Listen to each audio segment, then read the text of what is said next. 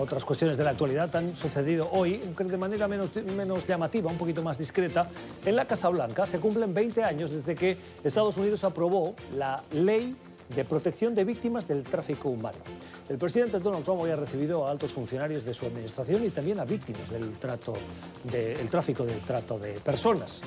Miren, hoy en el mundo hay 24 millones de personas que sufren eh, explotación laboral, sexual fundamentalmente, y afecta por igual a hombres, a mujeres, a niños. Dicen los expertos que quienes más lo sufren son los adolescentes de entre 12 y 14 años, son los más vulnerables y los que más se les explota desde el punto de vista laboral y sexual. Eh, el presidente ha firmado hoy una orden y entre los presentes una orden ejecutiva para continuar poniendo esfuerzos esta administración en esa lucha. Entre los presentes estaban esos altos funcionarios y uno de ellos era el embajador Sam Brownback. El señor Brownback es el embajador de Libertad Religiosa Internacional del Departamento de Estado. Y minutos después de ese evento en la Casa Blanca conversamos con él. Esta es nuestra conversación. Embajador Brownback, gracias por estar en NTN 24. ¿Cuáles son los caminos a seguir para combatir el tráfico humano?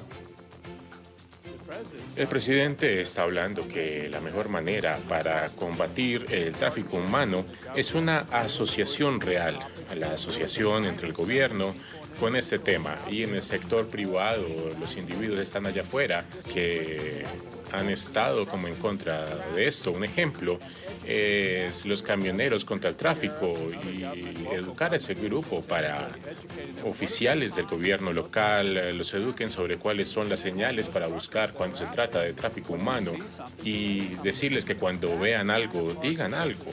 Ese es el tipo de asociación que va a acabar con esto porque es un problema tan amplio que tienes que resolverlo de manera ampliamente y esa asociación es lo que se necesita. Embajador, el sistema estadounidense tiene eh, un concepto, una visa, que es la visa T, que es la visa para personas que se encuentran en circunstancias mm, o afectadas por el tráfico de personas, de la trata de personas.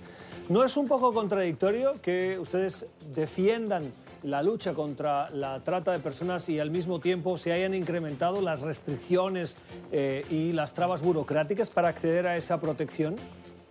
Bueno, no creo que sea una contradicción en la terminología aquí en Estados Unidos pone un gran esfuerzo contra el tráfico internacionalmente tomando lugar también, pero entiendo lo que estás hablando en cuanto a las visas en ciertas situaciones, pero digamos en la ley de tráfico que tenemos, que celebramos el 20 aniversario en esa ley, lo que se ha llamado visas de tráfico. Si alguien es traficado a los Estados Unidos como víctima, hay una prohibición de visa particularmente para los individuos en esa categoría, así que trata de dirigirse al tema para que asegurarnos que estamos enjuiciando a las personas que están haciendo, cometiendo el tráfico y no las víctimas del tráfico. En el año 2016, tramitar esa visa T tenía un periodo de pasos burocráticos de unos ocho meses. Hoy, esa misma visa requiere de un periodo de entre 20 y 27 meses. Oiga, ¿qué están haciendo ustedes hoy para combatir esa trata de personas? Porque por lo que veo está costando mucho más.